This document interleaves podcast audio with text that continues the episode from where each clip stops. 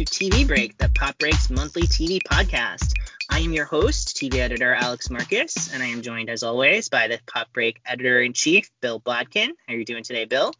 I'm doing great. Uh, I'm very excited that this is our first official TV break that'll be going direct to uh, Spotify on our new Pop Break TV uh, stream. That Alex was, uh, you were the uh, captain of the ship to make this happen. So thank you so much for making this happen, man.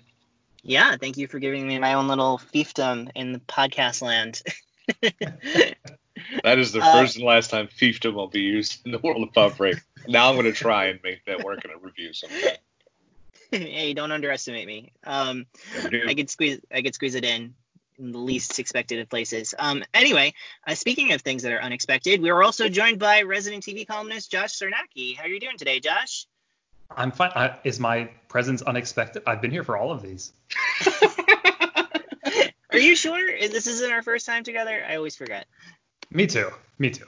Aren't I podcasting with you like this weekend coming up? Yeah. oh, all right. Check out that podcast coming out. Um, yeah, it does. Yes, it does not feel like my usual uh, spiel of it's been seven years since we've podcasted. Uh, it doesn't feel that long ago, and I'm super stoked to. Uh, we got some great topics to talk about this week, man. Month. Yeah, we we have an action-packed show filled to the brim. Uh, we're going to start off by talking about the best thing we watched on TV this past month. Then we're going to talk about some uh, TV news around the Emmys and awards season. And we're going to follow that up with our usual check in on the streaming wars to see who won the month in all of streaming.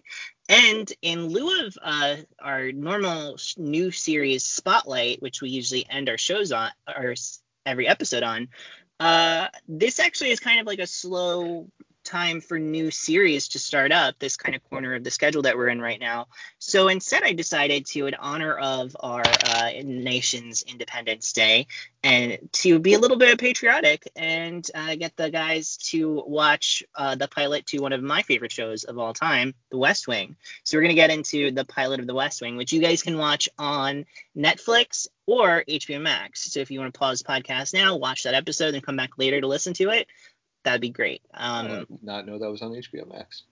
Yeah, because it's a it's a Warner. It, so the show originally aired on NBC, but it was produced by Warner uh, Television. So that's how HBO Max got it. Nice. But uh, yeah, so before we get into all of that, let's start off with Josh this week. What's the best thing you saw in TV this past month? Well, as you mentioned, Alex, uh, July is pretty slow for TV, and I'm already not the best about staying on top of new TV shows. So uh, last month, I know I just started uh, The Good Place. So I'm happy to say that I've made it through two seasons of that. Hey. Um, so it's been a pretty wild ride so far. Uh, but I took a break from that, um, and so just looking at you know the news and what's timely, um, I decided that I would finally give Watchmen a shot. So I've uh, watched the first four episodes of Watchmen um, which after hearing about someone's rally in Tulsa, I figured it was a good time to uh, to pick up the series since I knew mm. that was a, a, major plot point in it. And so far, I have um, I don't want to say enjoyed because it's not necessarily an enjoyable show, um, but I have found myself very um, taken by Watchmen. It is definitely dark awesome. and not a uh, a feel good show. Uh, but it's super well written. Um, the performances are amazing, and I remember when it was first announced, I was nervous because I was afraid they were just going to remake the graphic novel. It's like, okay, I've already seen this in the movie, and it didn't really work out that well. Um, but having it be this uh, kind of spin-off or um, this extension of the the original, I think is a amazing idea, and I think it works really well so far. So um, four episodes in, so still have a few to go, but I have definitely enjoyed it so far, and am very excited to see where it goes. Yeah, you are on the precipice of what is, in my opinion, one of like the best runs that any TV show has had in the last decade. Like oh the kind God. of like yeah. f- episodes like five, six, seven are just like totally just like blew me away. Just like boom, boom, boom, boom. Like where I was just like I was watching the beginning few episodes and it took me a little while to acclimate to it and I was like I like what's happening but I'm not 100% sure I get like what like the super hype is that some of the critics are are right. giving off and then I watched that middle chunk of episodes and it was just like it just blew my mind. And you can actually read some of my reviews of those middle episodes on the site if anybody's interested. It's just really, it's just really, really. If you're a fan of like narrative, um, like exploration and experimentation, it's just gonna give you stuff that like you just have not seen on TV before in a really, really provocative way. Oh, I God. can't wait. I'll have to check out those reviews. You have you're go, you're going into episode five, and I'm getting chills remembering the beginning of episode five Oh man. Yeah. That wow. Yeah. I'm there's excited. so much. Yeah, there's so much great stuff. Oh my god. Like I don't even want to ruin it for you. I'm just like the Watchmen like uh Al Manarino, who I host the Socially Distance podcast with, we have talked about this offline. Like, we were treated with a, an amazing, like, if you liked The Mandalorian, Watchmen and Mandalorian at the end of 2019 was like an amazing one-two punch of series. And even if you didn't like The Mandalorian, just like Watchmen to me is one of the best shows. I definitely my favorite show of 2019, and and it's one of my favorite shows. It, it's up there, one of my favorite shows of the last 10 years for sure. Yeah, it really launches into like another oh. stratosphere oh. in the second half of the series, and it's and it's crazy because I went into the show very similar to you, Josh, where I was just like, well, I was a huge fan of The Leftovers, which was Damon Lindelof's I uh, wasn't. series yeah. just before right. that. I loved that show. I thought it was so interesting the way that they took so many interesting like narrative chances and like big swings into like surrealism and like super cool like very creative original material. And then I, and then his follow up was announced as the as Watchmen. I was like, what? No, don't, no, Damon, oh, come on. Same way.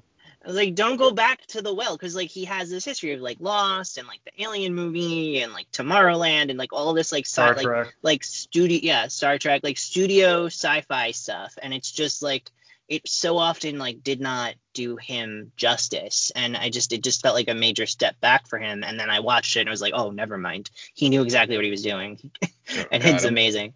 Oh God, I'm looking at what episode six is, and oh my God, like yeah. Josh, you're just in for these are just you're in for a treat, man. Because I don't want to talk about it because like I, I, will I will go into just like how much I love those episodes, man. It's just and I felt the way same way you guys did because like I was I'm lukewarm on the Watchmen film, um, and then when I heard Damon Lindelof was doing this, I was like, ah man, this is this trailer's got to get me. If they, and that first trailer had me hooked, and I'm like, okay, I'm I'm gonna go in very skeptical, and I was blown away with what they did with it. And hey, man, anything that has got Don Johnson in it, I'm I'm always game for it. So.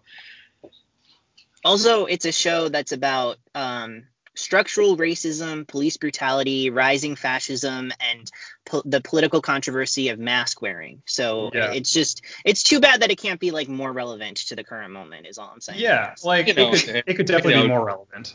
Yeah. Yeah, and, and, and the education it gave so many of us about the Tulsa massacre that I probably not many of us knew even happened is that alone makes it an important show.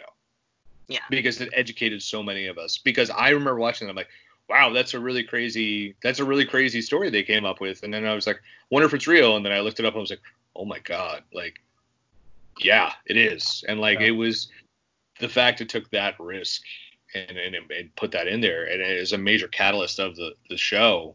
It's insane and it was actually if you know about the development of this of the series it was a big reason why he wanted to make the show in the first place actually. Like yeah, Lindelof read like he read about this in um like in the news. Like they did like this big feature a few years ago which i forgot what outlet did it but that's actually how i learned about it for the first time as well um and they and he was like i need to create art about this because this is just like i can't believe that i never heard of this and i need to use my platform to make sure everyone hears about this. And that was kind of like and then when they like approached when HBO approached him after leftovers like what do you we have all this IP like we really want you to do something with us. Like he kind of put that together with Watchmen in a way, and then just like ran with it from there, and and really did an amazing job of centering um, like African American voices in his writers' room in a way that is was pretty revolutionary for the way that that writers room was set up. Like they're like he purposefully constructed it in a way where he really was not, despite being the creator and like the showrunner, he really foregrounded voices of people who were not like him and let them lead those discussions and end up leading that creative in a lot of ways in a way that if you go if you listen to some of the interviews that he did it's very interesting. He talks about how like he initially set it up where he thought like okay you're going to bring all this stuff to me but then i'm going to guide it because i'm the guy with the tv experience and i know what i'm doing. And it ended up in that creative process that he really took a step back and let them guide it because he realized how important it was for them to be the ones to guide this story. Uh, and I think it pays off in an incredible way because it's just it's everything that you like in a Damon Lindelof uh, show, but with so much more depth and so much more uh, like like real real insight and and commentary about the world that we're living in in a way that like science fiction only can, you know. Yeah. And, and Regina King. She, yeah. Well, we might she, we might get into that a little bit later in the episode. So I want to move on from this yeah, topic for great. now uh, and ask Bill what you watched that was the best thing on TV this past month. Well, I have two quick ones for you guys because um, I don't want to belabor the points. Uh, I am reviewing on the weekly uh, the new HBO. Since we're talking about HBO, talking the new HBO series Perry Mason. Um, I do it on a weekly. This one was a little delayed given circumstances, um, but I am really enjoying this show. Uh, it stars Math. It's uh, it's definitely a, a departure. If you know anything about Perry Mason, throw it out the window because it's it's basically a name. Um, and the first two episodes, the first one really sets you up as this is a True Detective meets Boardwalk Empire type of uh, aesthetic. Makes sense. Uh, Timothy Van Patten, who um, was a showrunner, director, executive on Boardwalk Empire, is you know running this show and directed the first um, episode. Um, and the first episode is a lot of sizzle, and it's a lot of you know, kind of that we're going to shock you out of everything you know about Perry Mason. You know, the Raymond Burr character, the you know the very, you know, by the you know do things for the right way for the right reason type attorney, and kind of make him a scarred, um, kind of scuzzy at times private detective. But to me, the episode, the series really uh, kicks into high gear in the second episode, where we're introduced to this amazing supporting cast they have, including Tatiana Maslany, from Orphan Black, and she's paired with Lili Taylor, who is done so many amazing things. And the most popular thing you want to say she's done, one of the most popular, is the, the first Conjuring movie. Um, or Six Feet Under. Up, six, oh, you know what? I don't really watch a ton of Six Feet Under, so I probably wouldn't have referenced that. Although I did see the f- final episode, um, which is a great final episode in uh, which she is not in the final episode because she didn't make it that long. there you go. And um, you know Stephen Root, who's a HBO, who's always around HBO, uh, is in it too. And this is just a really intriguing story. Uh, I'm very hooked into it. Uh, it's a good midsummer mystery. I'll say it like that. It it definitely will have you compelled, especially by the second episode. Um, so yeah, Perry Mason, if you like a good mystery, that's a great one. And if you're a true crime fan, HBO also has I'll Be Gone in the Dark. It is based off the book started by Michelle McNamara, uh, who's a true crime writer. She's married was married to Patton Oswalt, the comedian and actor, and it is about the Golden State Killer. And the documentary series is really interesting because it's at one part about the author and her life and how she became like obsessed and dedicated her life to finding the identity of the Golden State Killer, who is now currently who's been found and is on trial, as well as the mystery of the Golden State Killer. And it's a lot about um, a community of people who were uh, coming together to solve crimes over the internet, and it's also like a character study about the author. So it's a very cool like piece. Um, yeah, Patton Oswalt's involved a lot in the series. He's an executive producer. He's in the first episode a lot. Um, yeah, if you're a good, if you like true crime, that's a really good, uh, it's a really good and very well done series. And it's a good one-two punch on a Sunday night if you're really into crime. So Perry Mason, I'll be gone in the dark. So those are my two picks for the month. Yeah, I've I haven't been watching that documentary, but I'm I'm always interested in it because I I remember hearing about it as a fan of Patton Oswalt. I remember Same. hearing about it in bits and pieces, like around his wife's passing, and then the developments that occurred afterwards. Um, it seems like a very interesting story. I I was a little disappointed that it wasn't just a like a two hour documentary, and then it's like an actual uh documentary series. Is it does it justify its length? Yeah, because they really go into how she. The first episode really goes into how because they're telling two stories. They're telling the story of the eventual finding of the Golden State Killer, as uh, but in the first episode, it really it's really about her and her her getting into true crime, like reporting and uh, being someone who solves some cases, and then go moving on to this. It talks. It's a lot about her and and then they're you know foregrounding like some of the the case itself. It's like okay, in the 70s this happened and this happened and this happened, and then because the story is also that her work was then carried on by other people, mm-hmm. so it would be a it would be a lot to put into two hours because I feel like there's so much that happened. There was so much evidence that came into play that you need to break it up over multiple episodes, especially since so it, you're telling two stories. Okay, because I was because sometimes with true crime documentary series, you get the sense of like they just kind of like slow walk the revelations and the information to like pad out an episode, and then at the yes. end they just try to hook you Absolutely. with the next one. That's not the vibe of this one. No, because like they really are like like I said, the first episode is really about okay, we're setting the table of how we got to her investigating this. Because okay. like all of a sudden it's and then the next episode is her beginning of the the the the investigation and she pieced a lot of it together through you know help from other people so you're getting perspective of the other people who found stuff and uh, because this case went unsolved for decades so there you know you're talking to police you're talking to some victims who are still alive and then once she passes i'm sure that's going to be a, a number of uh, an episode dedicated to her life and then other people carried it on and then the eventual arrest of that person. Uh, so there's a lot that happened with this one case. I've seen a few HBO uh, crime documentaries where it's just like, okay, I get it. You're really just trying to stretch it out for another episode. But this one is like, uh, I think a, a, series that is just chock full of information and uh, not like um, superfluous information, to like necessary stuff. Cool. That's good to know. How many more? How how many episodes of that have aired as of this week? I want to say coming up it'll be three. Um, okay. So yeah, so it's not that far into it, and the episodes do they do move at a pace.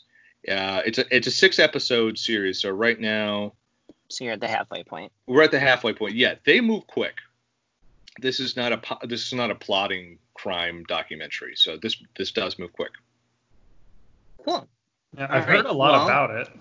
I, I keep hearing it on different podcasts being advertised, so um, yeah, because like she, because she was a huge like she was a huge inspiration to a lot of like uh, pod like crime podcasts. Like in the beginning, like uh, Karen Kilgariff, who my wife listens to her podcast. It's called My Favorite Murder, where they talk about murders. Um, like they like she inspired a lot of people. Like she broke a lot of ground in that world. So that's why it's also very like I said, telling the story of her as well as this investigation. So. Mm-hmm. Cool. Well, everybody should check that out. That sounds really interesting. And I've I've watched uh, the last three episodes, the first three episodes, I should say, of Perry Mason, and I've been enjoying it as well. I think it's it's so interesting that like the I don't know, Bill, if you're aware of this, but this project was actually developed initially yes. to be a Robert Downey Jr. film.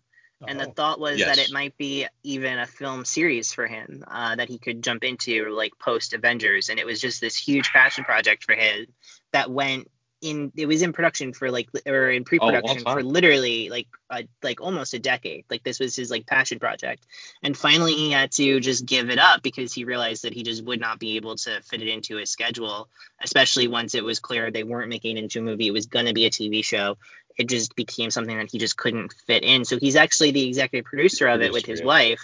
But um but yeah I, it, I it like Matthew, Matthew I think. I, I I don't know if I would have liked it as much. It would have been I, a different show, but I really I, I love what Matthew Rhys does with it. I so especially I think love when it. you I think when you watch the first episode, and if you have that in mind, you can see the moments Yes. that could have been RDJ moments. And and what's interesting about Rhys is that he's just bringing such a different energy to those same moments. And I think that the show over time really evolves to fit him better. And it's just, I think I love Matthew Rhys. He's incredible in The Americans. I think he's an excellent actor. He's at like post Americans, he kind of popped up in a lot of like very small roles in movies for a while, and he just always is great. He was in the, he was the lead character in the the um Mr. Rogers. the Mr. Rogers movie last year, which just totally made me cry hysterically in the theater, just, just like overcome with emotion. So yeah, I just I love him. I'll see him in anything, and he's definitely helping me get through it. Uh, it's got ups and downs in my opinion, Oh, but the cast is the cast is so stacked and so strong, and like Tatiana Maslany, who I Oh. should be. I should be not at all surprised by this, but she is just the most transfixing thing on this show. Like I cannot I cannot get a handle on what that character is, but in the most positive way, I could say that. Um it's And she's just love- such, so great to watch. I love that they've put her with Lili Taylor. I think that's Yeah. such an interesting dynamic. Um, They and I love. off I each think other really well. I think the part that got me with Rhys that really sold me on him in the role was the flashback, like the World War One fa- flashback, because he is. Uh-huh. I'm not spoiling anything. He's a a World One World War One veteran.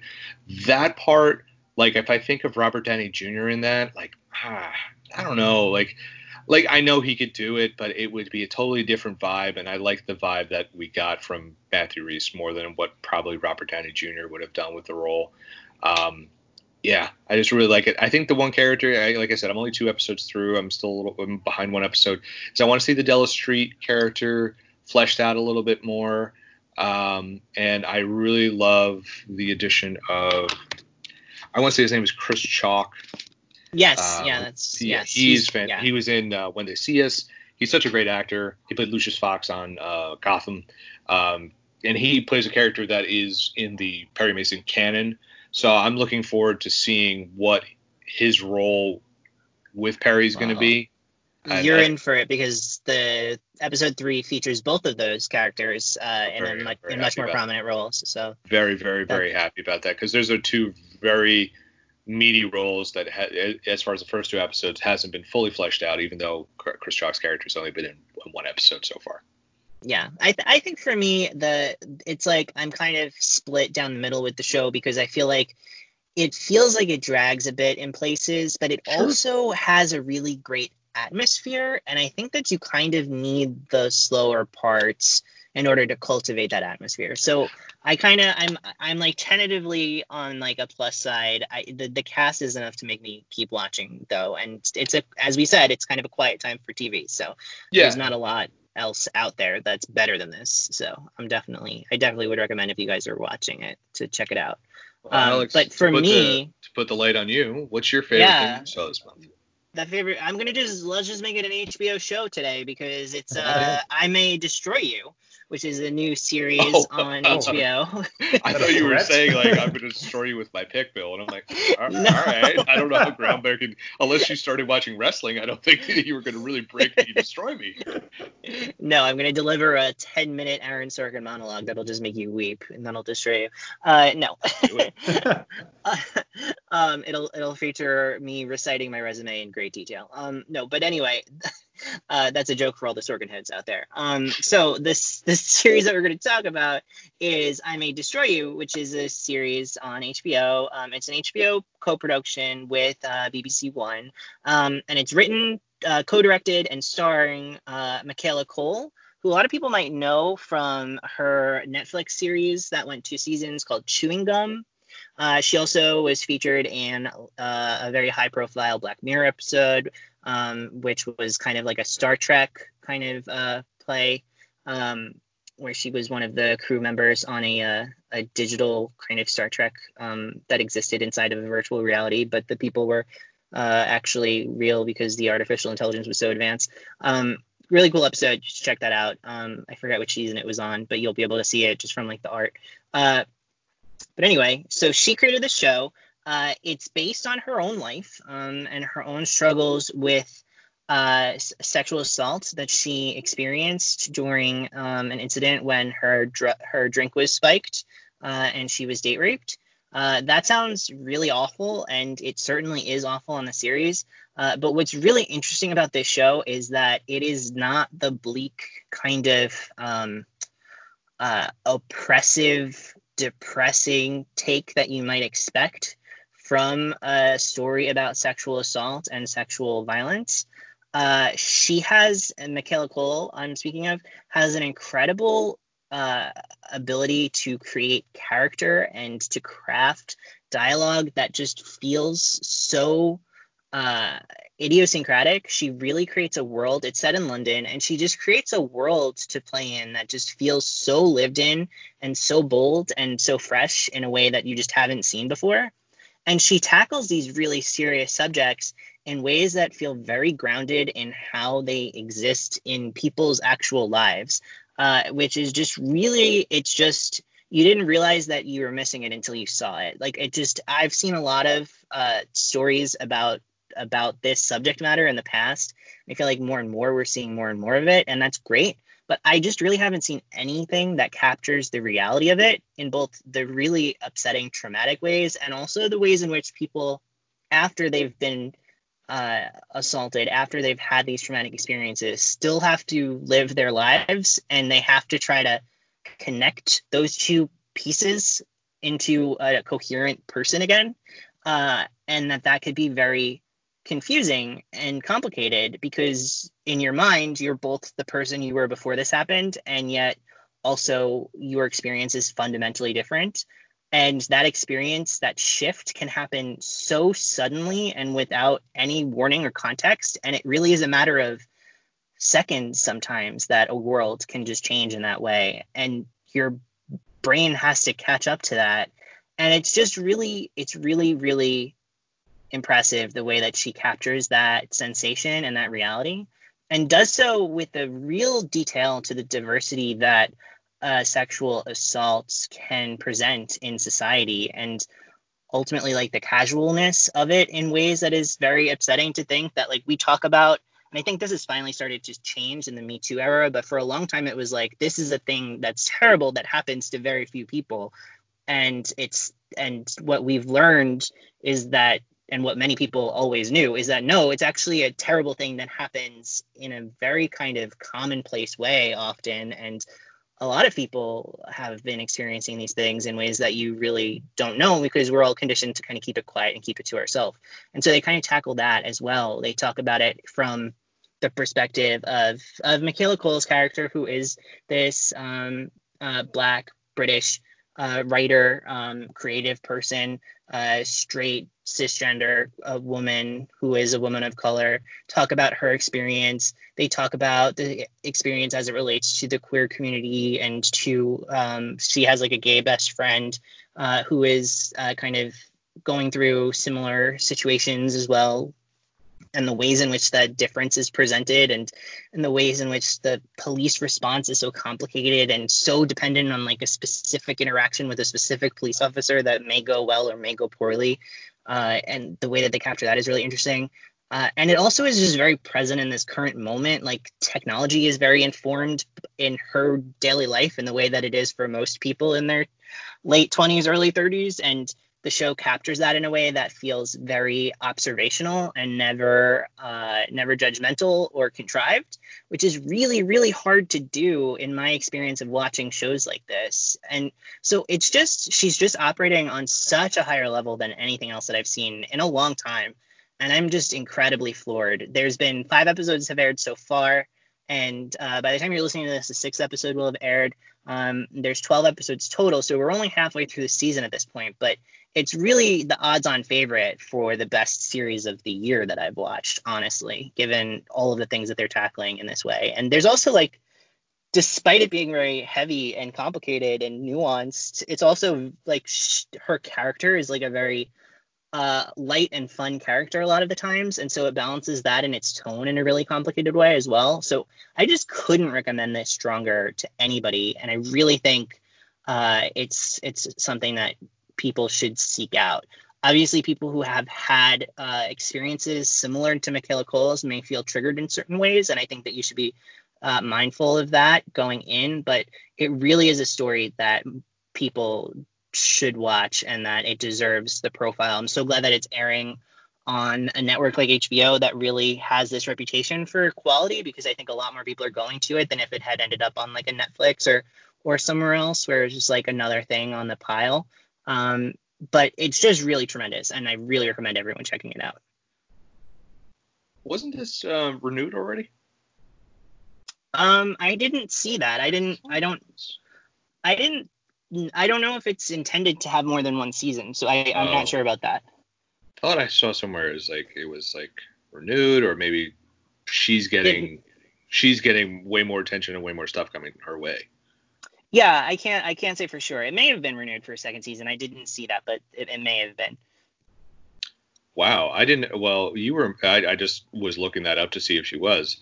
Uh, she turned down one million dollar offer from Netflix for ownership Yes. of the series. That's cool. Yeah, that- there's actually there's a great Vulture interview with her where she talks about that whole experience because this subject was extremely personal to her and just because she like is a creative person who wanted to stand up for herself and she it was very important that she have some level of ownership in the actual series um, and that she would and that that would afford her a level of creative control as well that was important and in her negotiations with Netflix, which you can see in the Vulture article about this, uh, they just completely steamrolled her and said, "Sorry, we don't do that, and we will not uh, grant you any ownership." And uh, to the point, there's actually like this part in the interview where she says that she was on the phone with this one woman from Netflix and saying, "Like, look, I'll take." Uh, it, it, I'll take five percent. Okay, I'll go down to two percent. And the woman was like, "Well, you know, I have to go up the flagpole to see if they'll take that, but I don't think so because that's not the way we do things here. And then she said that she says like, but uh, between you and me, it's really I'm really proud of you for standing up for yourself because you're doing the right thing. And she said that that was just like such an incredible thing level of feedback to get from someone in that position because she had felt like she was just crazy asking for this thing that they were making her feel like she didn't deserve. And then it's just it, the reality is the exact opposite, uh, and that they're just being nakedly capitalistic in a way that kind of really sucks because if you don't know she had a pre-existing relationship with netflix like she was again she made the series chewing gum on this uh, which ran for two seasons on netflix and she also was featured in two black mirror episodes Mhm. and a mini series um, uh, Black Earth Rising, I believe it was called. Um, so she had, so she was like a Netflix person, and they still were pretty disrespectful to her in that regards, just wanting her to take the money up front and just give away all control and ownership of her show. And when you watch this show, you understand why uh, that would have been a mistake and would have probably felt violating for her. So I'm really glad that they were able to work something out with HBO and BBC One where she ended up getting uh, full ownership of the show and full creative control. And I think that it really, really worked out to her favor in the long run. Absolutely, man. Sounds like Netflix is the big villain in this story. It is a little Well. bit, yeah. I know who did not win the month for me now. Uh, what okay. the fact they released Warrior Nun was not going to the series did not make think they won the, the month for you? I thought that was a Onion article when I heard it at first. Nope. There, this can't be a real thing. Um, Wait. well, let's get it. Let's get into that now. Uh, what? So every month we talk about uh, the streaming wars, as we like to call it. Uh, and this month, I think I, I kind of feel like it's unambiguous who won the month this month. But I'm gonna throw it to you, Josh. Who do you think had the best month in streaming? Which service? Well, I I really really wanted to be um, the outlier and try to do something different and and you know not conform because I have a feeling I know what everyone's going to say. Um, but I I couldn't. I yes, Quibi for sure. And Peacock, Quibi and Peacock stole the show. Um, now I I literally could not justify picking anything else other than Disney Plus. I mean, I think everyone and their grandmother has watched Hamilton in the last week or so. So that alone is probably enough. But also the the new Muppet Show I think is another uh, big pull coming later this month. So uh, you you can't compete with Hamilton. I Yeah. it, it has to be Disney Plus. Yeah, I think this is going to be a pretty short segment this month. Uh, Bill, what do you think? Did, did, Yeah. uh, Slam dunk for Disney Plus. I mean, uh, we talked about this on the socially distance that uh, aired uh, that's coming out right before this uh, airs. Is um, there was like a 72% increase in down- Disney Plus downloads for the app. That's like over over a quarter million people. uh, just just for Hamilton. Um, and then yeah, I forgot about the Muppets. And oh yeah, at the end of the month, Beyonce has Black is King coming out. So if you thought yeah. you thought Hamilton was going to bring in a lot of people, Beyonce is going to bring in a ludicrous amount of subscriptions for that. Um, but yeah, that's my first time seeing Hamilton ever, um, and I absolutely loved it. And I will definitely watch it again. And yeah, Disney Plus uh, ran away with July. Yeah, I mean, I I have to say that I 100% agree with you guys, but I don't know if it's really Hamilton. I did you guys notice that uh, the Josh Trank Fantastic Four uh, dropped on Disney Plus this month? So oh I- for me, that was kind of like oh, as soon as I saw that, I was like, oh, definitely Disney's gonna win the month. But uh, but yeah, no.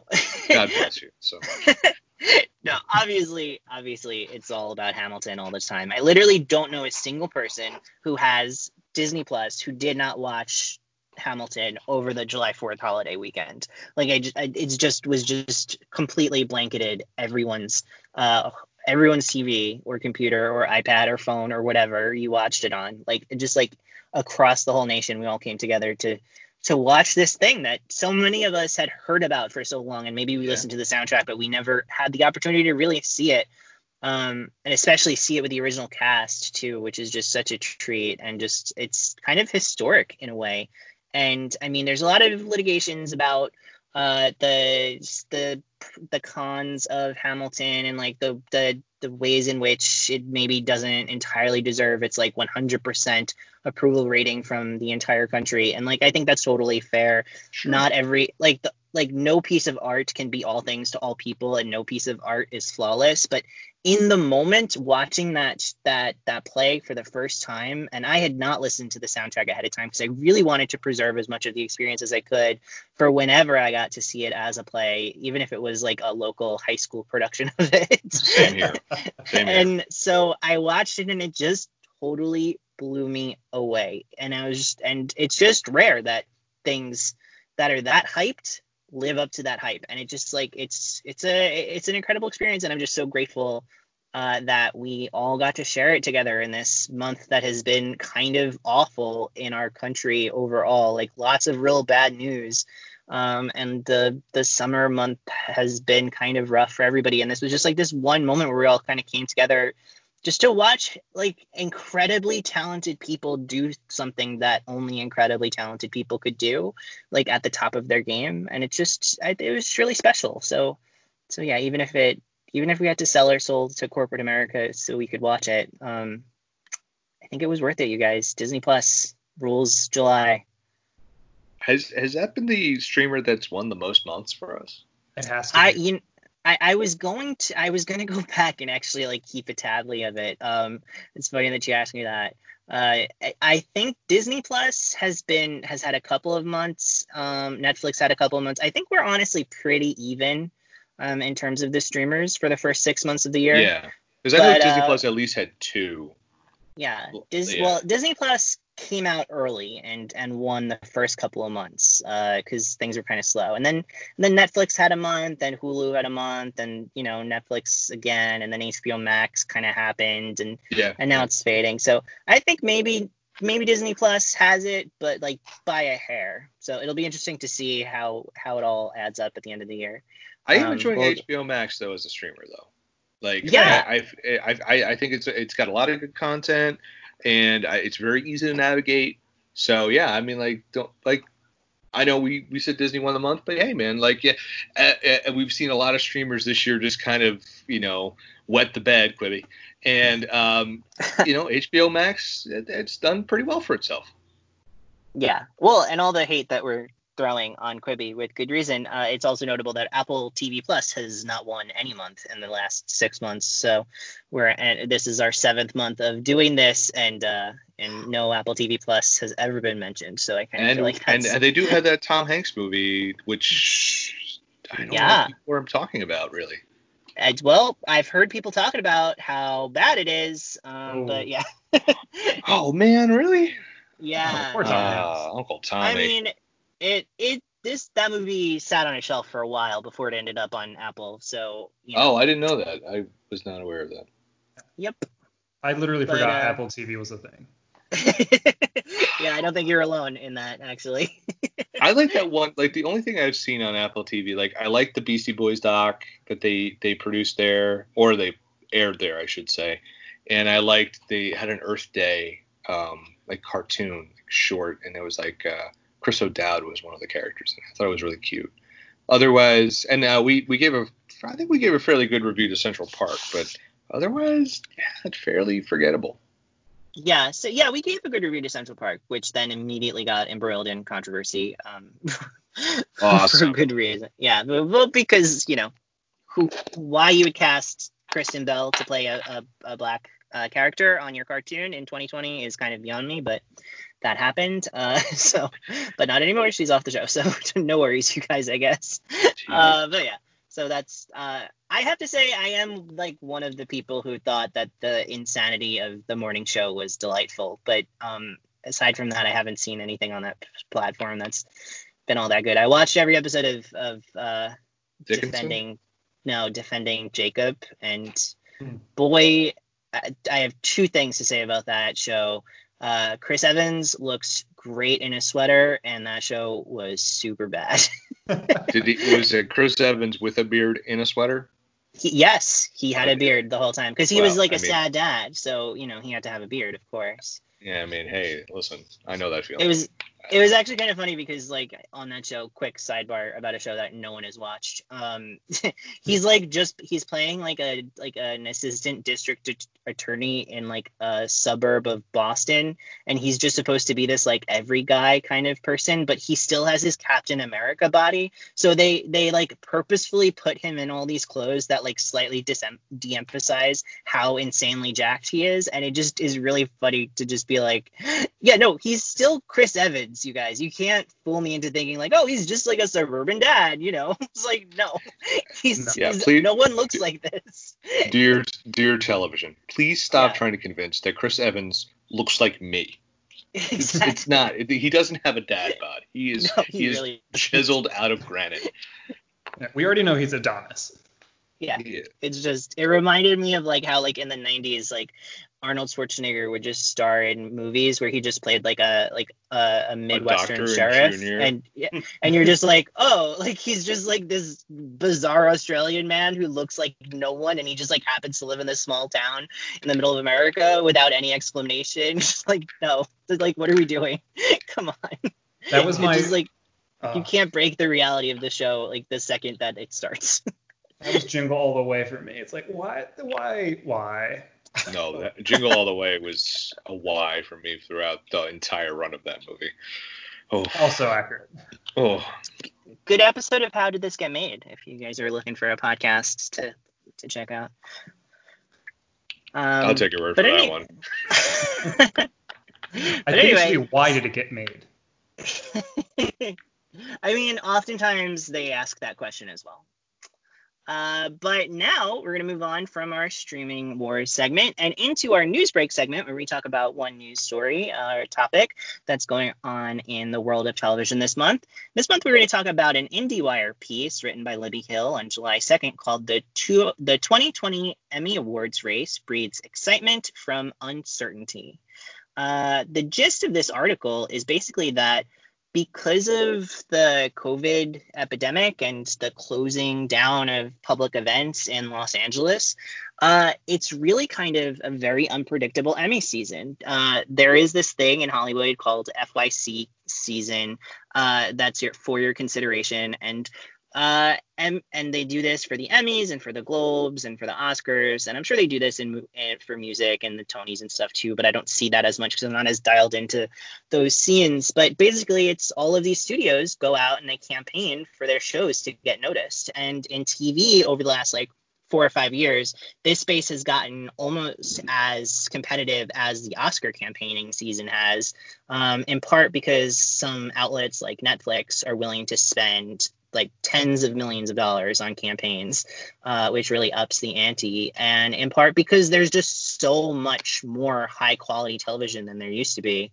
So it's really hard to get your show noticed by awards voters. Um, especially for something like the Emmys, where like the Emmys, the people who vote for the Emmys are all people in the TV industry who are making TV. Uh, and the thing that you might know if you've ever listened to any an interview from anybody who ever worked on television, the first thing they'll tell you is, uh, yeah, I'm just like so busy making television shows that I just don't watch really any TV. And it's just like, cool. So, how are you supposed to vote on like which of the 800 new series was worth it? Um, and the answer is uh, studios spending millions and millions of dollars crafting these uh, engagement events so that way you could check out the stars and watch episodes and see what's so cool about these shows. Um, and at these events, as the article kind of goes into a little bit, uh, you also have a lot of reporters who are kind of like taking a temperature reading of the room and seeing like what shows are popping and what shows people are talking about, and that gets um, these people like a long way to understand like what the real competitors in the races are.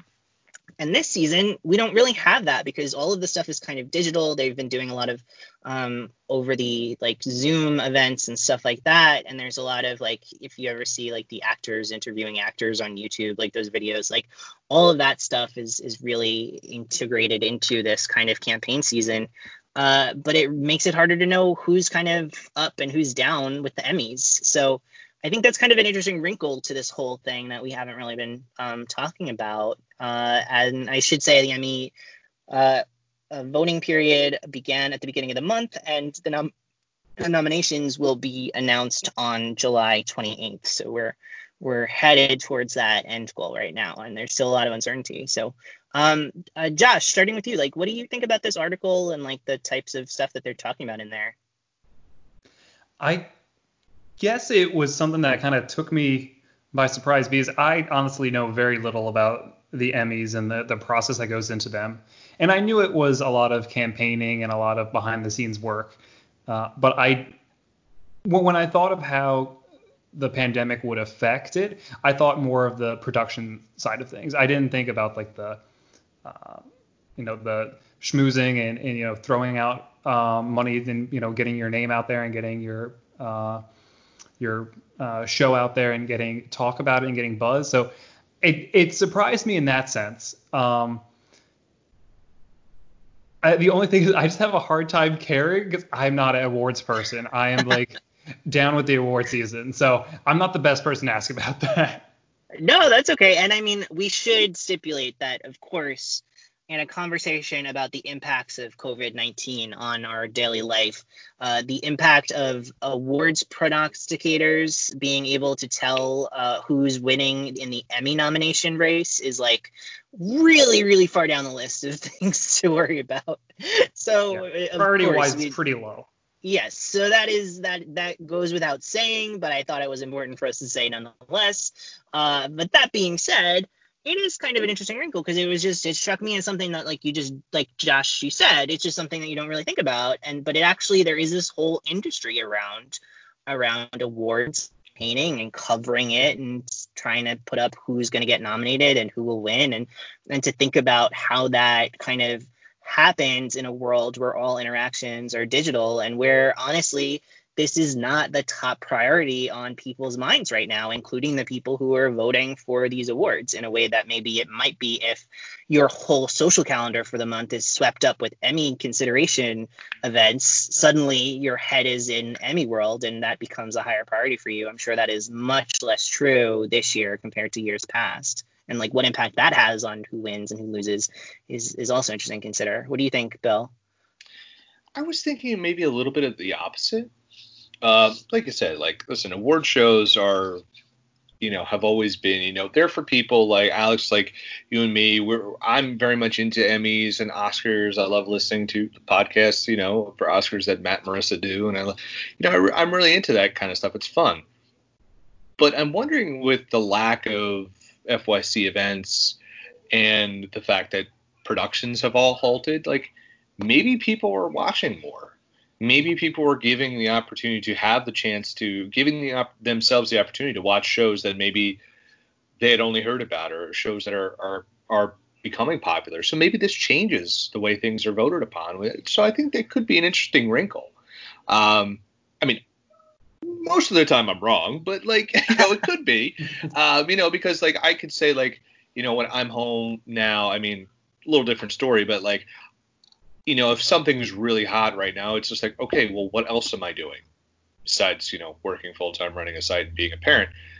And switch and switch the order of importance of that. Um, but it's like you know we, people might have more opportunity to watch and i think it's a very like i said it's a very interesting wrinkle and um, yeah i like the fact it's it's we're not going to have the predictable like yeah game of thrones and, and, this is someone who liked game of thrones josh was on a couple podcasts about game of thrones with me he's like all right game of thrones is going to win this year okay this is a layup this is a layup and also, I thought the calendar for the Emmys was always kind of weird. Matt Taylor and I talked about this on a few podcasts, like Sharp Objects, for example. It's a series mm-hmm. he and I we both love that series. We're both like Patricia Clarkson is like a slam dunk for an Emmy, but it it came out too late for the year it came out's Emmys, and it became out too early for the next year's Emmys. So it kind of got forgotten yeah. in the wash. So yeah, maybe that for maybe that for people who don't know for people who don't know, the eligibility window for the Emmys is different from the Oscars and for a lot of a lot of award shows because they're operating the Emmys eligibility window is still operating on the kind of old school network TV schedule where you start a season in the fall and you run till the spring and then you have the summer off. And obviously the TV landscape isn't set up that way anymore, but that is still the eligibility window. And so what ends up suffering the most are shows that premiere in the summer because uh, after it's like the the end of May, your your eligibility window is out is closed, right? So like by like mid May, if your show is not aired most of its episodes, you get pushed into the following year. But the awards, like the Emmy awards, actually don't air until that like the nominations are announced in July, the very end of July. The awards this year are the last week of September. So the shows that are kind of in between when the eligibility window ends and when the Emmys are often get majorly overlooked, like Sharp Objects. And it's really it's it's always been kind of a, a hard thing, and it's gotten harder and harder as as TV networks really program 12 months out of the year in a way that they never used to. So I, I hope that in time they really reevaluate yeah, the calendar because if you just look at the things that get nominated, so few network shows even get nominated for anything anymore. So why are we dictating the eligibility windows based on their schedule? And yeah, it, a lot of yeah. and a lot of those shows don't even air in that format anyway. Like the networks program 12 months out of the year too, and a lot of network shows run for like eight to 10 episodes in the fall or in the spring. They don't run through the whole season. So it's just kind of an antiquated system at this point.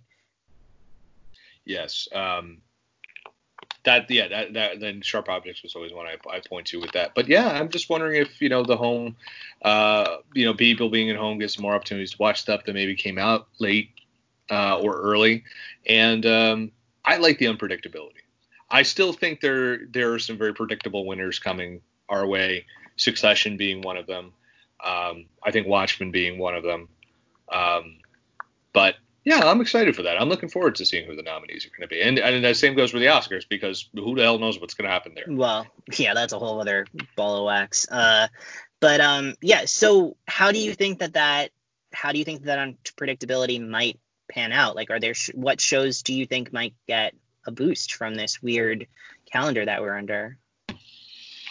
Oh, it's gonna get a boost. I think Ozark does. I think Ozark's going to get a. I think Ozark's going to. I think that that's a, was a big talking point this year. The two shows I mentioned previously. Um, I'm trying to think what else could be. I'm thinking because of just like. I'm gonna go with one Josh is watching. I'm thinking just because of when it came out and how much buzz it had. I think The Good Place could really, because that has just kept that that brand name has just kept growing and growing and growing outside of just like the cult audience it had to a lot of people. I think that could definitely do really well this year. Um, I'm just trying to think what else.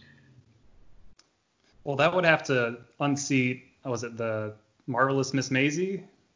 Yeah, Marvelous so they, Mrs. Maisel. Yeah. yeah. that was one of the ones they mentioned in the in the in the in the, in the, the article, and I'm like, yeah, but like I feel like I don't know. That's just my opinion. It's like the rose kind of came off the bloom on that show a bit. Like I, it's like I, I felt like that last season was like it was advertised, but it didn't really like live up to like what those first two seasons were. Well, in terms of but buzz and talk. But it uh, has the the- name recognition. yeah, But that's and the always been thing the that problem.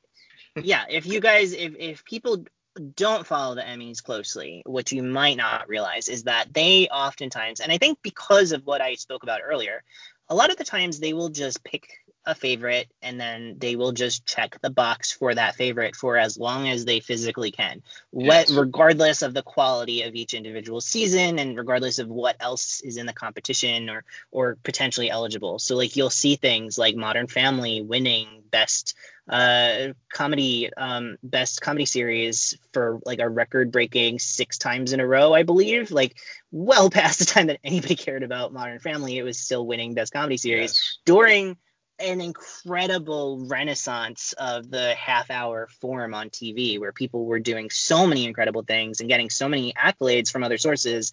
The Emmys was just like, no, we like Modern Family. We're going to check off the box and uh, Modern Family again every year.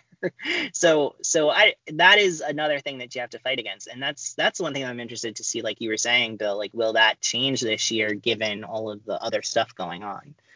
Um, Josh, is there any show that you watch that you would be like? I know you said you don't really care about the Emmys, and I'm kind of halfway with you. I love award shows. I'm a huge. I used to love the Emmys, and what happened for me is that the combination of the fact that they often don't award things that are, I think, are even good, let alone deserving, and the fact that uh, there's just so much good TV that, like, honestly, like most of the time, I make like a list of 20 shows and like not even one gets nominated at the end of the year. I, it just that started to really uh, make me sour on the Emmys versus the Oscars and even the Golden Globes that have like a little bit more of a, a connection to what's at least happening in the world. But as someone who also doesn't care that much about the Emmys, what do you are is there any show out there that you would be excited to see come Emmy nomination morning get some love? I mean, not really. Mean, the the point you made about the the, the voters just kind of checking off the box based off of you know just gut reaction and well this is what I voted for before. Like I feel like that is one of the reasons why I have such a hard time getting invested in it because it feels like it's such a, a foregone conclusion once something becomes established. Um, like I know that um, there are plenty of shows that are deserving, but I feel like over the last 20 years, if not longer, just the runs that shows go on, it just it it seems like it's difficult for me to get really uh, behind anything because I don't think anything has a legitimate shot of uh, beating an incumbent. So, I mean, I, I haven't gotten to, to season four of The Good Place, but based off of how much I've enjoyed the first two seasons, you know, I would love to see that do well. But uh, once again, I don't know if it's possible, especially in this kind of environment like we talked about, where the normal ways of promoting your um, you know your show are available. Like if it's possible to dethrone um, you know Mrs. Maisel. Or Veep, because that'll still be. Yeah. I think that'll still be under this one, right? Or no? No, no, Veep's not eligible anymore. Oh well. Last, so yeah, I, last year was its last year. I would. I, I think Barry's gonna do well. Barry Uh, is not eligible either. Barry, Oh, that's I right, because it came out right at the same time as Game of Thrones. That's right. yeah, What about Euphoria? That would fall in, right? that would fall in. Yeah, Euphoria is definitely eligible because it was. a I would like to see Zendaya nominated for Euphoria. I thought she was great in that show. She, yeah, I she was definitely one of the best things about that show. I have complicated feelings about it, but Oh, sure. none of the none of those complicated feelings are about Zendaya because she was incredible. Um, yeah, I, I for me, I so like Pose, the first season of Pose got nominated last year, and it got nominated for Best Series, which was amazing, and it got nominated for Billy Porter and Supporting Actor, which was amazing, but uh, none of the rest of the ensemble even got a shot at being nominated for anything, and that really, really hurt because it's kind of like we like this show, but we won't support any of the trans people of color who make the show the show. It kind of like that kind of sucked, and MJ Rodriguez is the star of that series, and that series does not work without her. And she just does so much. And if this is a series that is on Emmy's radar, I really hope that they give her a shot and nominate her next uh, this year because she had an even more incredible season uh, this past season than she did the season the, in season one. They really put her through a lot. She really got to show off her comedy chops and her emotions and her romance, and she got to be sexy and and sad and interesting and she sung and she just does everything on that show and she is the heart of the series. So i really really hope that they uh, that they pay attention to her and get her in there as best lead actress. It's going to be tough because while we were just talking like I, i'm basically going to undo everything i just said. But it but it but that's going to be tough because that is a series that is a, a late summer series. So like people yeah. like and I, I feel like it has more legs than season one did, especially with those nominations from last year. And then Bill, and Billy Porter's profile keeps um, his profile keeps being raised with all the projects he's doing, so he's very much at the forefront. But not everyone else is, so that's going to be a tough one because yeah, it does I have think... that critical place. But it's just like if that show was was delivered in September, October, or January, February.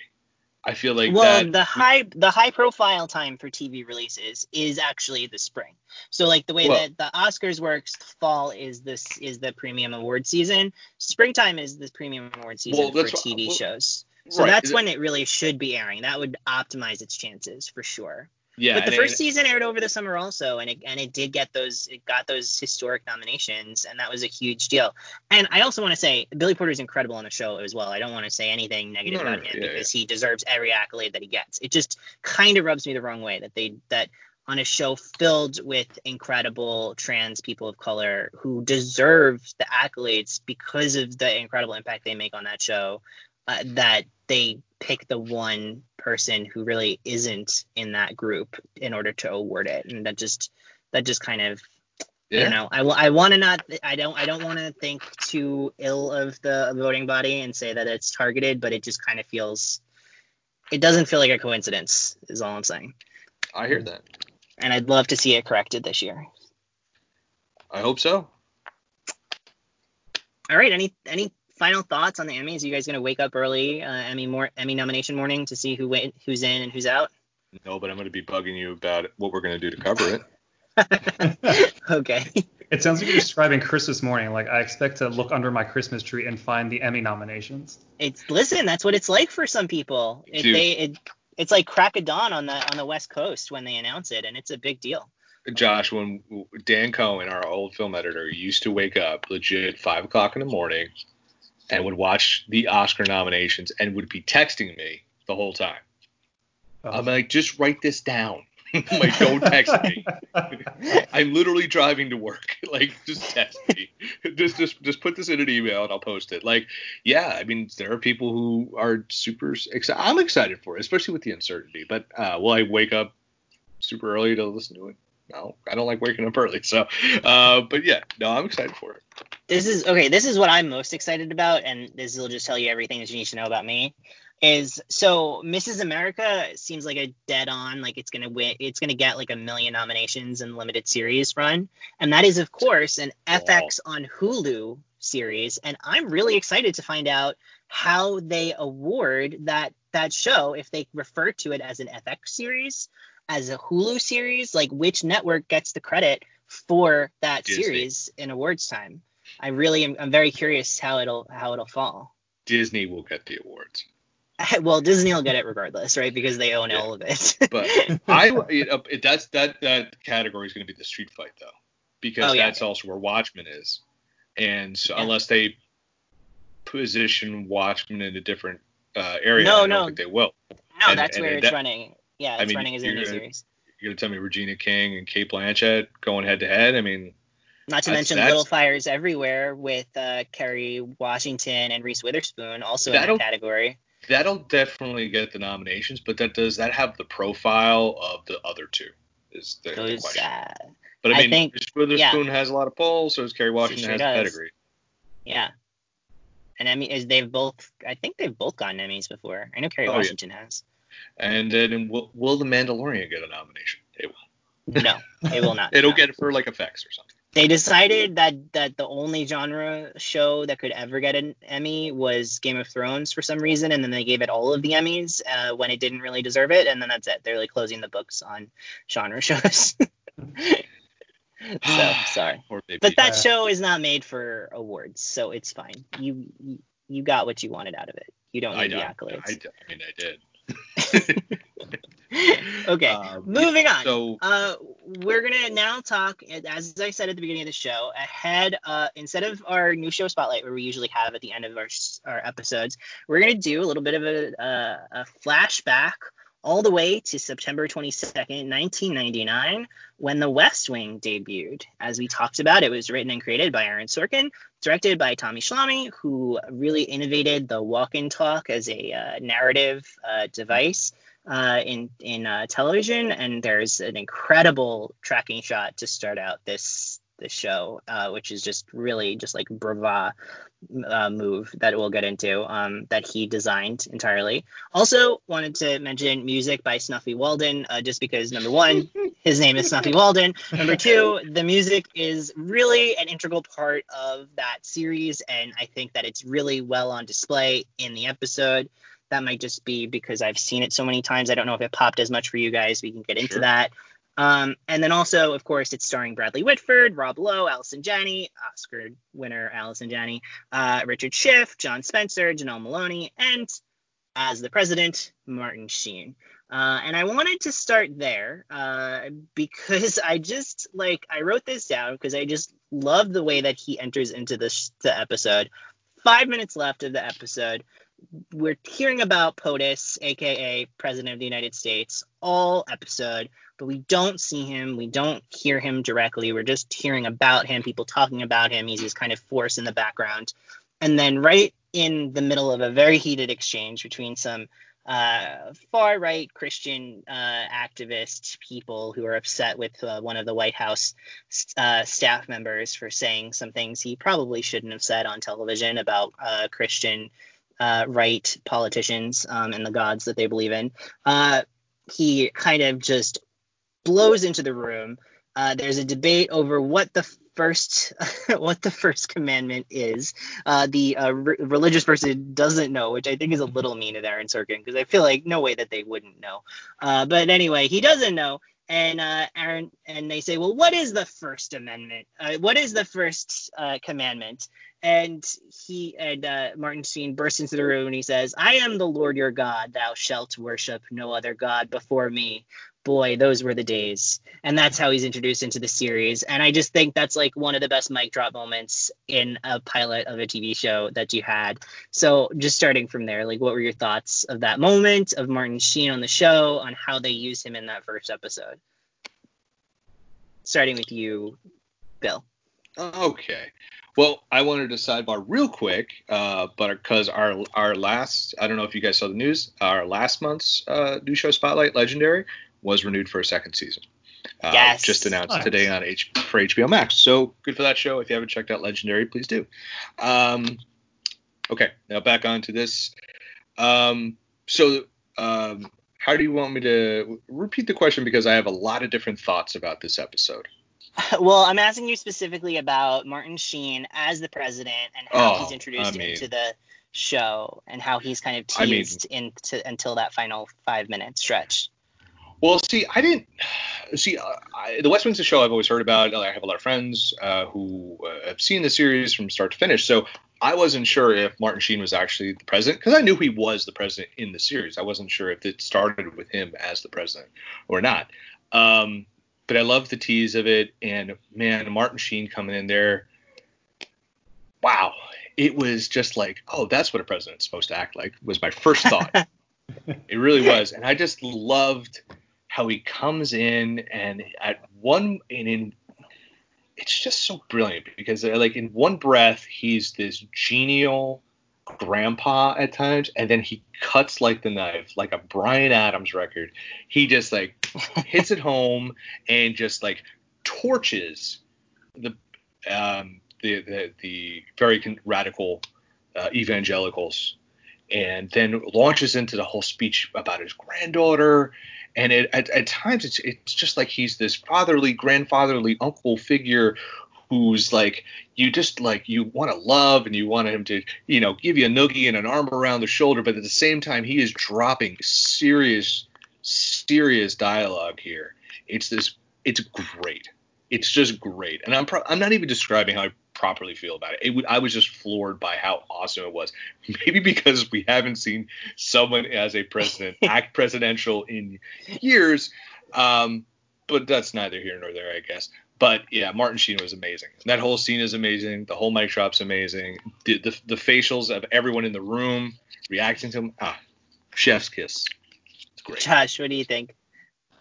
I that was probably one of the best character introductions I've seen in recent memory. Uh, just Martin Sheen has a just a a glow about him as he enters, and I mean he's a he's a phenomenal actor, but that entrance is just it's it floors you and just like Bill said, like the way he his tone shifts throughout the conversation as he is, you know, at first this very friendly and uh, warm figure, and then all of a sudden like he like brings the wrath of God. Like it, it's it's it's such a fitting um, entrance for the way they present his character, and it's it was I feel like for the the the earlier parts of the show I was uh, I, I, was having a little trouble getting into it just because, uh, not not to hurt your feelings, Alex. I'm not as much of a, a, a Sorkin fan as you are. Um, That's okay. I, I, can find some of his. I can find his writing to be um, incredibly uh, meticulously written uh, uh-huh. and also arrogant to a T. Um, and so that's kind of off-putting. But that that scene um, was kind of just pick my jaw from the, the floor. So I, I that was the highlight for me for sure. If I don't know if you guys have ever seen Alex, I'm going to assume that you probably have uh, the American President with yes. Michael Douglas. Like, man, it was like you could see where the groundwork for the Bartlet character was laid in the Michael Douglas character because like there there was a, like I got like a similar vibe in the way like kind of the dialogue was. I'm like, wow, that is there is two there's a lot of similarities between this because I could have seen the Michael Douglas character from that movie making the same exact entrance, the same exact saying the same exact dialogue. Obviously, same writer, but um, yeah. So I, I really enjoyed that part because American President is, is a pretty good movie yeah, it's a it's a weird idea for a movie. It's like, what if we really made a rom com about the president of the United States? It's like, okay, sure, but it, it's fun. I like it a lot. It's like very well cast. Martin Sheen is in that as the chief of staff to the president, actually. Um, and of course, Aaron Sorkin wrote that as well. And if you watch right. a lot of Aaron Sorkin, uh, Aaron Sorkin does uh, steal from himself quite liberally. There's a whole series of Sorkinism videos on YouTube that you can check out of just like watching his characters throughout time repeat themselves over and over again. It's very fun. Um, but that's part of the joy of, of listening to him uh, and listening to his dialogue, as far as I'm concerned. And I just don't think anybody writes a, a monologue better than than that man does.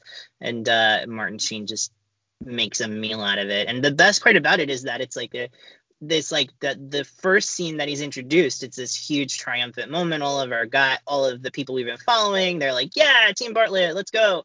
And then he and then they're like in such a great mood, they immediately walk into the Oval Office and he just lays the hammer down on them too, in a totally different but equally satisfying way. Um, and I think that's just like the one two punch of like this is a person who demands respect and who is interesting and engaging in so many different ways and and he is a force to be reckoned with and and uh, deserving of of the title of president of the United States in that way. So yeah, I, I love that's one of my favorite character introductions of all time. So I just I wanted to start out with that. But we got to rewind because there was a whole hour of TV before that. um, and Josh, you said that it didn't work so well for you. So uh, can you tell me more about that? It's I have such conflicted feelings with um, Aaron Sorkin and his work because I I love a good piece of dialogue. I love um, a good monologue, and it, it really just comes down to just how I feel him coming through with it. It's like it's smart and it knows it's smart. And this is the same issue I had with um, with devs when we watched that a few months ago. Like Hmm. like incredibly well written, like meticulously worked on, and you can tell how much um, thought and energy went into it, and that it is just the smartest thing in the room, but it knows it, and that is so irritating for me.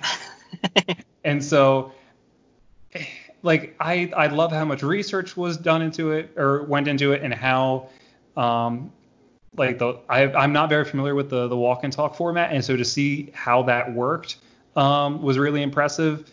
And so there there were so many things that I found myself liking about it, but then just like in the back of my mind, it's like, yeah, that smug jerk knows it's good. oh, God, but I think you, I think that he's that I mean that's definitely an aspect of his work, but I think that he also ha- can deflate his characters in pretty excellent ways as well. Like what happens with uh, Rob Lowe's character Sam Seaborn in this in this episode, uh, especially around um, the tour that he has to give. Uh, he is incredibly arrogant and he gets his comeuppance in a pretty wonderful way, in my opinion. Uh, Bill, how did that My- scene work for you? my le- that that where he gets his comeuppance like my least interesting part of the episode for me. Oh yeah. You know why? Because it's just like I was so captivated by the walk and talk stuff and just the rapid fire and just like all the inner workings of the politics that's happening and and like all these things are happening. I'm like, man, I am just I am locked in. And then we get this silly little story, and I'm like, I do not give a shit. I want to get back to like, I'm like Josh, like uh, is it Josh? Yeah, I'm like Josh might get fired. I care about that. He's gonna make an ass of himself. Of course, the teacher's gonna be the guy's daughter. Duh. It's the guy. It's, it's John Spencer. He's not young. You think he's gonna have a seven-year-old? Come on, Rob Lowe. I was well- more interested. I was more interested and in the especially, especially because it's also established that he's met Mrs. McGarry as well, so he knows exactly how old both of them are. Yeah, Seems like, you'd be able to guess that they don't have a seven-year-old daughter. yeah, and, and it's like I enjoyed the stuff he had with uh, I don't know her character's name, but Linda Edelstein, who uh, would eventually be go on to be a House, and she was on one of Bravo's first scripted series, Girlfriend's Guide to Divorce, which I had the unfortunate pleasure of watching two seasons of. Um, I, I mean, she's great, and it's just a series. It just insisted upon itself. Um, and I was interested in that because I'm like, okay, because that can play into like the politics of everything. It's just like what we talked about off air about Studio 60. Got it in.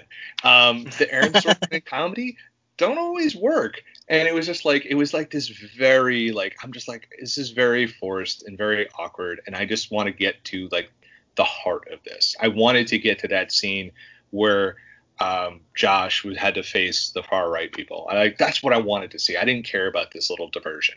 Um, so yeah, that scene didn't work for me. But man, the walk and talk stuff, I'm just like, I'm just like chewing the popcorn. I'm like, yes, like this is great. And like a show like this, like if you put this show on, I'm probably jumping the gun. Like today, obviously everything would look a lot crisper.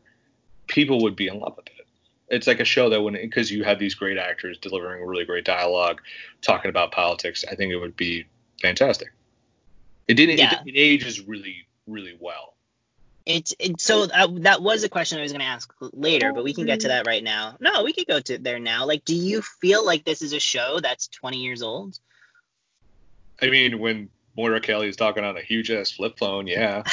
When people have pagers, yes. Yeah, the pagers. Yeah, But like That's honestly, the, the whole, outside of yeah, the whole pages. I mean, like you watch The Wire and you're gonna see beepers and payphones and shit like that too. But it's like, um, this is not a Wire podcast, I know. Um, but it's, I feel like no, I feel like this is so on point. It's just like, yeah, update a couple things here and there, and like this, you aired this show today and it resonates. And the fact we're watch, I'm watching them talking, you know, about stuff that's like, I know is from the late '90s and it feels like super relevant and super important. I should care about this stuff. That speaks volumes to just really, really good dialogue. And the fact that Martin Sheen comes in the way he does. And we know there is a president not like him in the office right now, but he comes in and it's just like, wow, it still hits you. And like that, that's the mark of a great show. And yeah, you could watch this today. Definitely holds up outside of some film grain and some anachronisms that we see now. I mean, technologically speaking, yeah, man, doesn't feel dated at all. That's cool. I, I'm glad that you feel that way. It's like impossible for me to even look at it through that lens, just because I've seen the, these episodes so many times. Right. Like I originally, I started watching it when it for when it was actually airing currently. I watched like the last two seasons when I was in middle school, um, and into high school, and then I kind of doubled back because it used to be on Bravo in reruns Yes, all the time, was. and I would just and I would just watch like any episode that I could when it was on and I was home back when that was the way television worked. um, and yeah, and I so I watched like almost every episode that way, and then when I was in college, I got the DVDs and I and I bought and I watched the whole box set over like Christmas break that year. Just like locked myself in my room and just like started talking like an Aaron Sorkin character by the end of it. Oh, sure. But like my mom would be like, like, oh, uh, do you want some pizza? And I'd be like, well, I went to seven years of Harvard Law School. Of course I want pizza. You know, just like. but uh, and uh, and yeah, no, and then I actually I listened to the West Wing Weekly, which was a really cool podcast that aired for a number of years that kind of watched every episode of the series. So I've seen every episode of this series at least three times all the way through, and there are many other episodes of it that I've watched more than that. So it's it's hard for me to look at as anything but itself. So I'm really curious. Like, did you guys are you familiar with the term POTUS? Did you get that? Yeah. I mean, I worked in politics, so yeah. okay, yeah. Because apparently, when that episode aired, that was a term that was really only used by like insider people, and it was Yeah, like, kind of a thing. And Yeah, because and they, started using that later. Like you heard that like in the 2000s in movies and shows. Like you didn't hear that much on TV or in like pop culture wise. It was always the president. Like you never Yeah. heard that in a movie like Air Force One. You know, he wasn't POTUS. He was president of the United States of America. And he told Gary Oldman to get off his plane. Um, you know, God, I can't believe I made an Air Force One reference. I mean, this is our patriotic themed episode, so you know, shout out with all of your favorite presidents. We talked about Hamilton, who was not a president, sadly, uh, or maybe not so sadly, depending on your opinion on the actual Hamilton person. Uh, but and then uh, yeah, we're talking about uh, we're talking about President Bartlet, President Harrison Ford. Who else? Josh, who's your favorite fictional president? Oh gosh. Oh, I know who Uh, you're picking. I don't know who I'm picking. Who am I gonna pick? Oh, I thought you were gonna say Bill Pullman, Independence Day. Oh, that'd be a good pick. Uh I might go for uh, what's his name? Uh, the president from 24. There were like four, weren't there? Yeah, the the original. The, oh, the Dennis most of them Haysbert? suck. Yeah, Dennis Haysbert's character. President Palmer, right? Yeah, yeah, yeah. Palmer. There we go. He's up there. I don't know who my favorite about is. 20 years old TV. He's the first one that comes to mind. Yeah, I think for me it would probably be uh, Selina Myers from Veep because she's the most honest depiction of what a real president is like.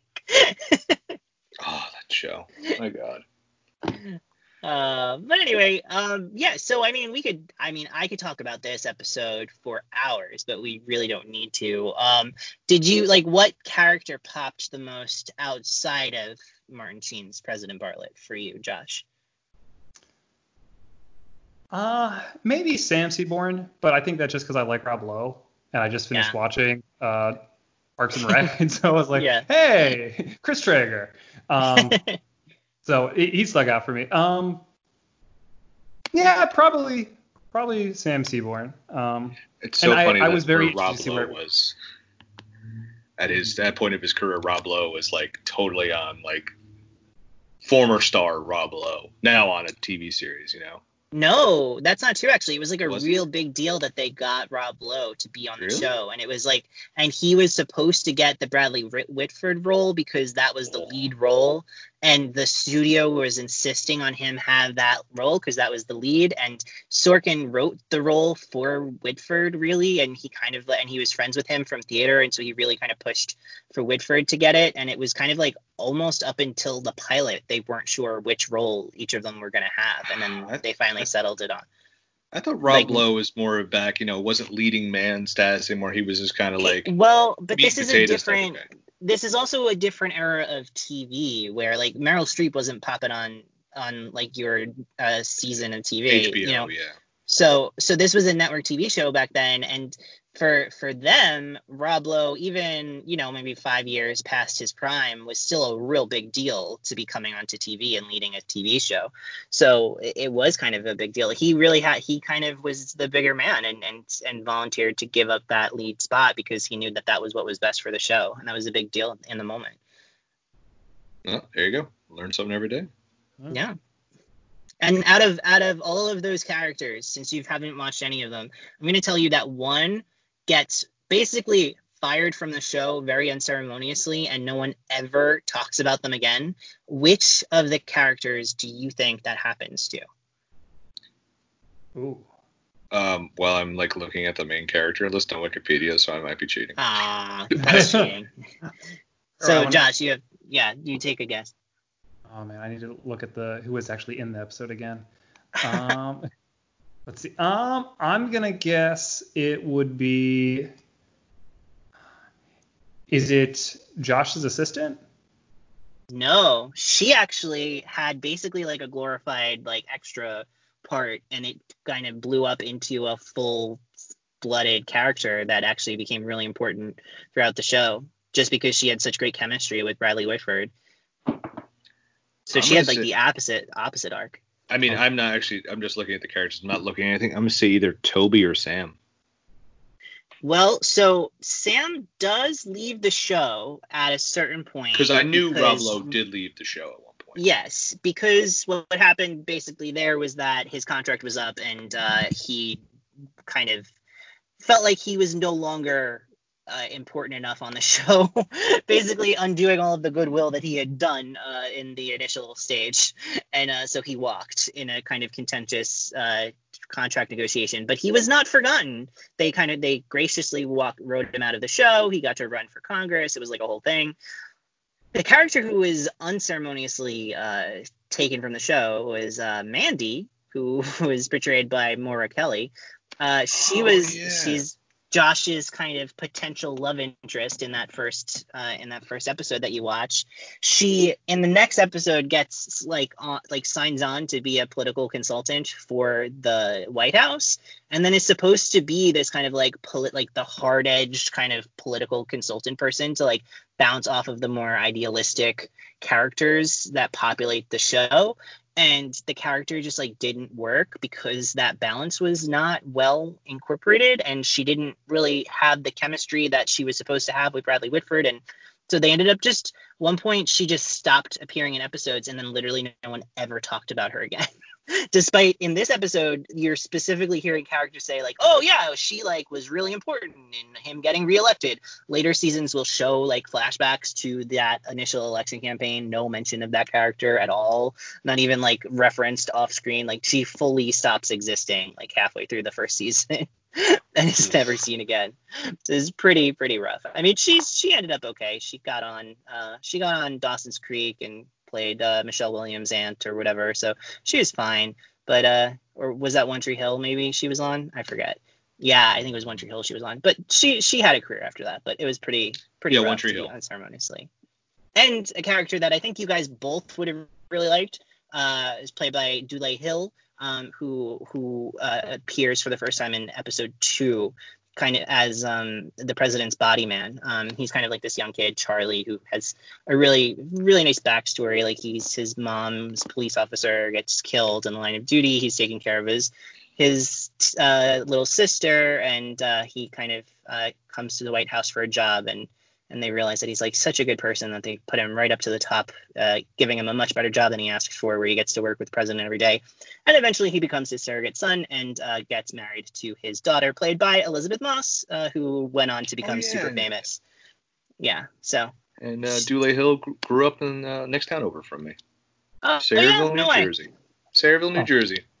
Cool. Yeah, he kind of. People might know him from from Psych. He was he's kind of like the sidekick on Psych for a million seasons. But uh, yeah, so that's the West Wing. You guys have any final thoughts? Uh, Josh, not super impressed. Hates Aaron Sorkin. Uh, we're not friends anymore. Bill, what did you think? Well, I mean, it's very obvious that uh, the Bradley Whitford character, I mean, at least to me, is like this like Sorkin stand-in. Like Oh, yeah. he's definitely he's definitely listed like this is me guys, me. but um, but yeah, I I dug it, man. For a show I've heard, like you know, we talked about Hamilton before. It's like hype, hype, hype, hype, hype, and I've heard this from every person from various walks of life about in my life about the West Wing, and I'm very surprised. I was excited to watch the episode. I was very surprised it lived up to all the hype. Nice. I'm And glad pleased, that it worked for you. say. Yeah. you know, it's one of those things. It's like anything else. It has its flaws. Its politics are a bit backwards, especially with modern eyes in certain ways. But if just from a pure like like uh, playwright sensibility of it, it's just like a tremendously talented ensemble of. Uh, unfortunately, very white cast, but a tremendously uh, talented cast nonetheless. Uh, performing incredibly like tightrope walking dialogue that they just and monologues that they just like knock out of the park every time, and that's just endlessly uh, satisfying for me. And and uh, I'm glad that you guys took a walk down memory lane with me. Of course, man. It's a fun way to a fun way to celebrate the Fourth of July. To watch some West Wing. but um, okay, so we're gonna we're gonna close it out there. Uh, Josh, where can we find your work on Pop Break? Well, you can always find my work on the site. So I have another Couch Potato column coming out this month. So uh, please check that out if you are so interested. Otherwise, you can uh, occasionally find my work on Twitter when I remember to tweet it um, at Josh Sarnecki. Um, one of the latest things I may have remembered to post, I can't even remember, um, was a podcast uh, with my brother Aaron on the anniversary of the Mighty Morphin Power Rangers movie. Uh, so I highly recommend you check it out. It was uh, it was a, another goofy trip down memory lane. Well, West Wing wasn't goofy, but Power Rangers definitely was. So um, and I'm just gonna keep insulting Alex's favorite show. Um, That's no, no. that's fine. I mean, when I was nine, Power Rangers was my favorite show. So, and I was I love nine in Power Rangers, too. 1999. So, you know, we're kind of in in a moment in time, they were kind of like neck and neck in terms of my favorite things. So, it was. I listened to that podcast last weekend, and that was that was definitely a fun walk down memory lane. I have fully not thought of that um, since I saw it in theaters when I was five years old. so well, and my welcome. biggest my biggest memory was that was the first time that I had a Twizzler because I went with my uncle and he bought us Twizzlers. And because when we when I went with my mom to go to the movies we would never buy snacks. We would bring snacks with us. So we had to have Twizzlers for the first time and it was cherry Twizzlers and it was like a pull and peel Twizzler. And then for like a decade after that I could not find pull and peel Twizzlers anywhere and it was like my white whale with candy. So that's the thing that I remember most about the Power Rangers movie. So it was fun to listen back to it to be like oh yeah that happened. I forgot about that. Um, sorry, you, Bill. Bill. Were you like, Oh. were you like, uh, like graduating college when we were children watching the Power Rangers movies? um, I don't remember what year the Power Rangers movie came out. No, I just was, I just like was, uh, you know, just loved the whole Twizzler conversation. What year did the Power Uh, Rangers so movie we're, come I think '95, right? Yeah, it was either out? Uh, so I was, 95 or yeah, no, I was, I was, I was going into eighth grade, so I wasn't that bad. Oh, okay, okay. I was still, I was still a teen. Well, Uh, that's that's where we could have found you in 1995. Where can we find you in 2020? Well, I will be a guest on Aaron and Josh's uh, Anniversary Brothers podcast coming out soon. We're going to be talking about one of my favorite movies of all time, Inception. Um, Mm. Since that anniversary is coming out, I think on the 17th of July. So I don't know when this podcast was dropping because I just don't remember time at this point. But yeah, I'm there. Um, I'm also the host of the Socially Distanced podcast, uh, which I do with the reluctant managing editor of the site, Al Manarino. Uh, that drops on Anchors, uh, Anchors, geez, I'm sound like my dad. Anchor, Spotify, uh, Apple Podcasts, and a bunch of other random places. Uh, that drops every single Friday. Um, course, I'm the editor in chief of thepopbreak.com, so check out thepopbreak.com every single day. We got great television content from Alex, from Josh, tons of writers. I mean, it's basically what's what we're writing about most of the time because TV, there's no really no movies coming out in the theaters or a lot of music coming out. So, hey, man, talking about a lot of TV. Uh, we are on Twitter at popbreak.com, all spelled out. Uh, big shout out to our social media manager, Alicia Weinberger, who has put out a lot of great charities uh, for Black Lives Matter, for a lot of uh, trans related issues. Um, and, and charities that you can donate to during this time. Um, while stuff might be calming down the news cycle, there's still a lot of work that needs to be done in society. So, you know, please keep on top of that. And you can find all those resources at popbreak.com, all spelled out on Twitter, forward slash popbreak.com, all spelled out on Facebook, at the popbreak on Instagram. And um, yeah, that that's me. I'm at Bodkin Rates on Twitter, where it's mostly just wrestling. So that's me. Great. As for me, you can follow me on Twitter at Media Thinkings and on Letterboxd at Media Thinkings. You can check out my podcast about movies called Cinema Joes, uh, which is available all places you get podcasts. Uh, some updates if you're listening to us through the new Pop Break TV feed. That's very exciting. Uh, you there we have a couple of other shows in that feed right now, including the TV edition of The Anniversary Brothers with Josh and his brother Aaron.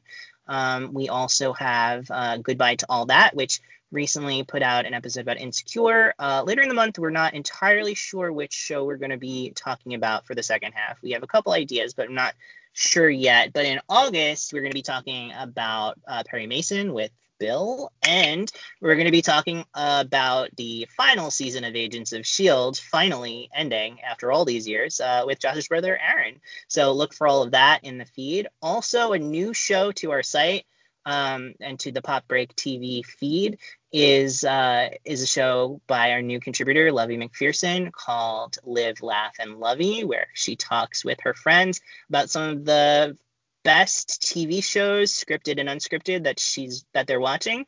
Um, it's really fun, uh, relaxed, hangout vibe to that show. So I want you guys to go back to listen to some back episodes, check it out. That'll be coming out weekly in the feed. So so look for that um, in the in the weeks ahead as well. Uh, thanks everybody for coming on. Uh, thanks for helping me kind of uh, break through with this Pop Break TV uh, podcast stuff. It's been a lot of hard work the last couple weeks, but I'm really excited about it. Um, I hope you guys like what we're putting out. Uh, for everybody at thepopbreak.com, I'm Alex, and I'll see you next month.